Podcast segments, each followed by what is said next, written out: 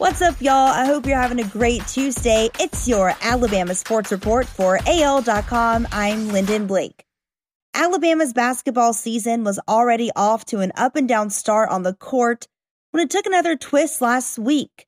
Senior starting guard John Petty and junior forward James Rojas, a top bench player, were both not with the team in Coleman Coliseum when it faced East Tennessee State in its non conference finale last Tuesday. Coach Nate Oats called it a coach's decision and declined to elaborate.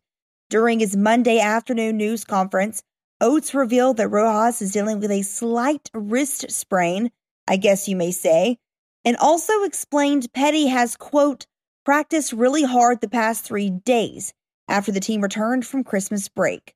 Oats said Monday morning that both players should be available in Tuesday night's SEC opener against Ole Miss. Several Irish players, coach Brian Kelly, and offensive coordinator Tommy Rees gave their impressions of Alabama during Monday morning video conference interviews leading up to the 3 p.m. Central Friday kickoff in Arlington. There was at least one comparison made with a former common opponent who shared style with the top ranked Crimson Tide. The fact Notre Dame played Georgia in 2017 and in 2019 wasn't lost on Rees. There are some similarities, Notre Dame OC said.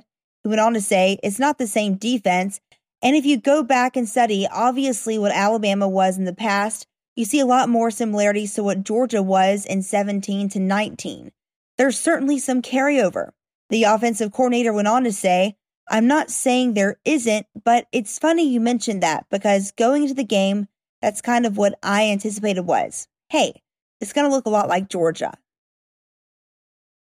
The leader of Butch Jones's offense at Arkansas State will be one of Alabama's offensive analysts. A source confirmed that AJ Milwee, an analyst for the Crimson Tide these last two seasons, has been hired as Arkansas State's offensive coordinator and quarterbacks coach. The news was first reported by Football Scoop and Yahoo Sports. Milwee joined the Alabama staff last year after six seasons as the offensive coordinator at Akron. He filled in twice as an on field coach for the Tide this season when other coaches were out due to COVID 19. Alabama coach Nick Saban spoke Monday during his first of two video news conferences before Friday's Rose Bowl playoff semifinal game in Arlington. Here's what he had to say.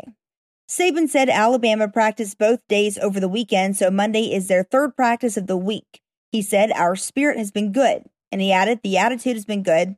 We know the challenge is going to be great. As for Notre Dame's offense, Saban said, these guys are one of the best offensive teams in the country. They've got lots of weapons outside. Quarterback Ian Book really distributes the ball well, runs the offense well, makes plays with his legs as well with his arms, and can make all the throws.